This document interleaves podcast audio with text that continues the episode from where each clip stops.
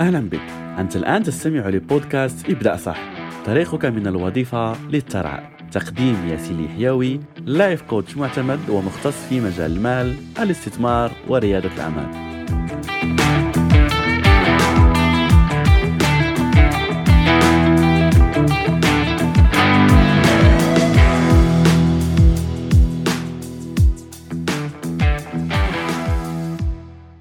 السلام عليكم ورحمة الله وبركاته. في حلقة اليوم سأشارك معك أعظم سر عن المال وأعدك لو فهمت هذا السر جيدا فيستحيل أن يكون عندك أي مشاكل مالية مستقبلا ويستحيل إن وضعت أي مبلغ مالي تريده أن لا تحققه. فكل ما أطلبه منك هو التركيز في هذه الحلقة ومتابعتها بالكامل. ولكي تفهم أكثر موضوع اليوم خلينا نتخيل أننا سنتكلم عن جزيرة خلينا نسميها جزيرة ابدأ صح؟ بما أن هذا هو اسم البرنامج. وتخيل على أنه هذه الجزيرة يسكن فيها عشرة أشخاص تمام؟ بما أنه يعني المستمعين من كل البلدان العربية فخلينا نتفق على أنه العملة التي سنتكلم عنها هي العملة العالمية عملة الدولار لتكون عملة موحدة. فتخيل على أنه الحكومة المسؤولة عن هذه الجزيرة تعطيهم عشرة آلاف دولار تقسم بالتساوي على كل شخص بحيث كل شخص أكيد سيحصل على ألف دولار. تمام؟ من بين القاطنين في هذه الجزيرة شخص اسمه أحمد. هذا الشخص بدأ يفكر على أنه okay عندنا هذا الدخل إحنا في جزيرة عشرة أشخاص ولكن كل الأشياء التي نحتاجها تأتي من خارج الجزيرة. فكر على أنه okay الأشخاص في هذه الجزيرة سيحتاجون يعني المأكولات اليومية التي يحتاجها كل بيت. قرر على أنه يفتح مشروع محل للخضار لكي يعني يفيد أهل هذه الجزيرة. فأكيد بما أنه قدم هذه الخدمة اللي عليها طلب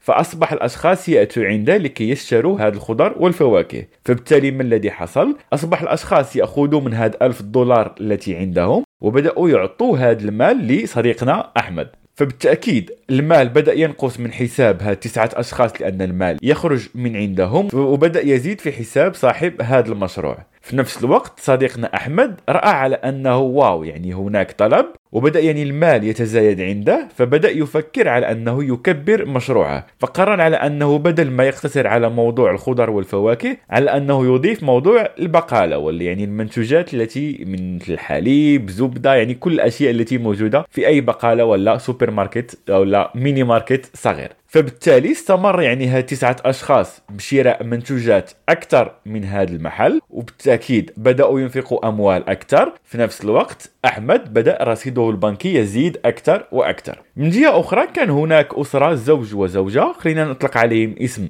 فاطمة وسعيد بدأوا يفكروا على أنه آه مبلغ الألف دولار الشهري لا يكفي وبدأوا يفكروا في ما الذي يحتاجوه في هذه الجزيرة. فكروا على أن هناك حاجة لموضوع الحلاقة يعني ضروري يعني الأشخاص يكون عندهم شكل جيد. فقرروا فتح صالون للحلاقة بحيث فاطمة تتكلف بالصالون النسائي وزوجها سعيد يتكلف بالصالون الذكوري فبالتالي أشخاص في هذه القرية عجبهم هذا المشروع وهذه الفكرة على أنه تعطيهم وقت ولا خدمة جيدة فبدأوا يذهبوا لهذا الصالون. وأكيد بدأ السبعه أشخاص الآخرين ولا حتى أحمد. خلينا ناخذ فقط سبعة يعني كتبسيط لهذا الموضوع. هاد السبعه أشخاص بدأوا ينفقوا الأموال للخدمة التي يقدمها سعيد وفاطمة. وبالتالي فاطمة وسعيد بدأ رصيدهم البنكي يزيد والأشخاص الآخرين لأنهم ينفقوا الأموال فبدأ المال عندهم يقل أو ينفقوا كل هذه الأموال شهريا. فالآن وصلنا يعني أن عندنا ثلاثة أشخاص في هذه الجزيرة حسابهم المالي يزيد وسبعة أشخاص الآخرين حسابهم المالي ينقص. فحتى لا أطيل عليك لأنه لما فكرت في القصة ممكن أن ننتج فيها يعني مسلسل رمضان يعني بقصصه الدرامية وبالعديد من الشخصيات. فخلينا نتوقف عند هذه الشخصيات ونحلل شوية هذه القصة لأني أعدك. لو فهمت ما سأشاركه معك بعد قليل ستغير حياتك المالية للأبد.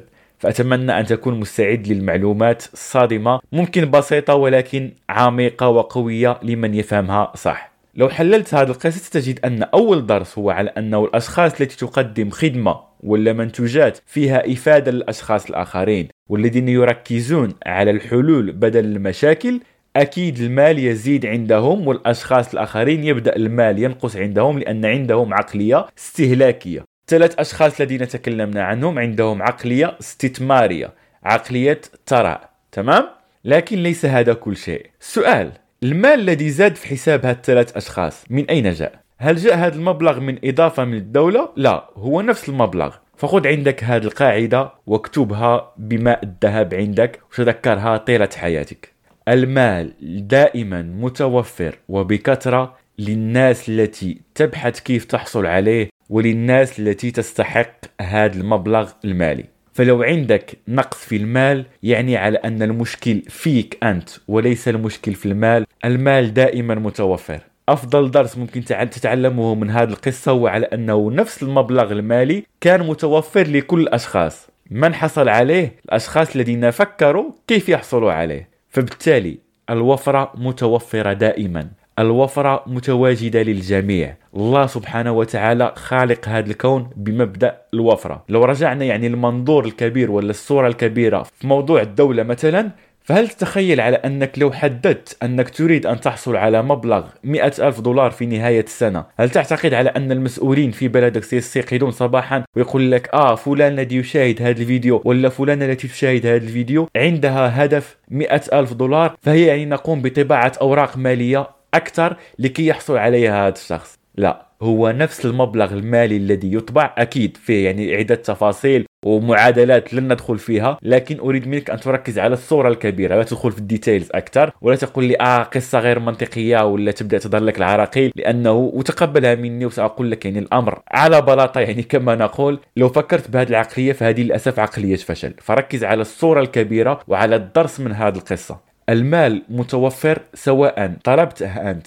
أو لم تطلبه هو نفس المبلغ المالي المتواجد حاليا في دولتك ولا بصورة كبيرة في العالم أجمع. فبالتالي المال الذي تبحث عنه لو تريد ألف دولار هذا ألف دولار متواجد الآن. لو تريد عشر ألاف دولار هذا عشر ألاف دولار متواجد الآن. لو تريد مليون دولار المليون دولار متواجد الآن. من سيحصل على هذا المليون دولار ولا على هذا المبلغ المالي هو الشخص الذي عنده هذه الفكرة التي تستحق من الناس أن يدفعوا مقابلها هذا المبلغ. ممكن مبلغ مئة ألف دولار تحصله من شخص واحد ممكن تحصله من عشرة أشخاص ممكن من مئة شخص ممكن من مئة ألف شخص. فهذا يمثل الخدمة التي تقدمها والمنتوج الذي تقدمه وقيمة هذا المنتوج الذي تقدمه ولا تطرحه في السوق. لكن هذا المبلغ المالي متوفر الآن. لا نقوم يعني بطباعة الأموال من أجلك ولا من أجلي ولا من أجل فلان. فالمطلوب منك أن تتوقف بالتفكير على أنه آه ما عنديش المال. آه هناك نقص في المال. آه الدخل لا يكفي. آه والله يعني كل الأموال التي أحصل عليها أصرفها قبل نهاية الشهر. آه ذهبت للمول يوم أمس وصرفت فيه كل الأموال آه ذهبت عند البقال يوم أمس وصرفت كل الأموال التي عندي. علي ديون. هذه كلها وتقبلها مني وللأسف هذه الحقيقة. هذه عقلية اللوزرز. هذه عقلية الأشخاص الذين يفكرون في الفشل. عقلية الفقر للأسف. عقلية الشخص الغني عنده فكرة على أنه أنا واضع هذا الهدف أمامي هذا المبلغ المالي متواجد الآن. فبالتالي ما الذي ممكن أن أقدمه لكي أستحق الحصول على هذا المال بوفرة؟ لأن الله سبحانه وتعالى خالق أصلا الكون بمبدأ الوفرة فكيف أستحق أنا كذلك هذه الوفرة المتواجدة في الكون؟ فالوفرة لا تصنع من أجلك بالخصوص الوفرة متواجدة للجميع. فسؤالي لك في هذه الحلقة هذا المال المتواجد بكثرة في العالم. ما الذي تفعل لكي تستحق الحصول على نسبة منه؟ تخيل على أنه كعكة كبيرة. هذه الكعكة تقسم ما بين الأشخاص حول العالم. كل شخص يأخذ نصيبه على درجة استحقاقه وعلى درجة القيمة التي يقدمها لهذا العالم. لو كنت تحصل على الفتات فهذا يعني على أنك لازلت لا تستحق الحصول على قطع أكبر. وانسى عليك كما ذكرت لك. آه وأنا أفعل ولم أنت لا تفعل أي شيء. ما تحصل عليه الآن هو المبلغ الذي تستحقه. لكي تحصل على مبلغ أعلى فيجب أن تجيب على السؤال الذي قلت لك وسأعيده لك قبل نهاية هذه الحلقة. ما الذي يجب أن تفعله لكي تستحق هذا المبلغ اللي أصلا متوفر في الكون؟ فأجيب عن هذا السؤال وأراك في موضوع الغد من بودكاست إبدأ صح. لا تنسى إبدأ صح تنجح صح.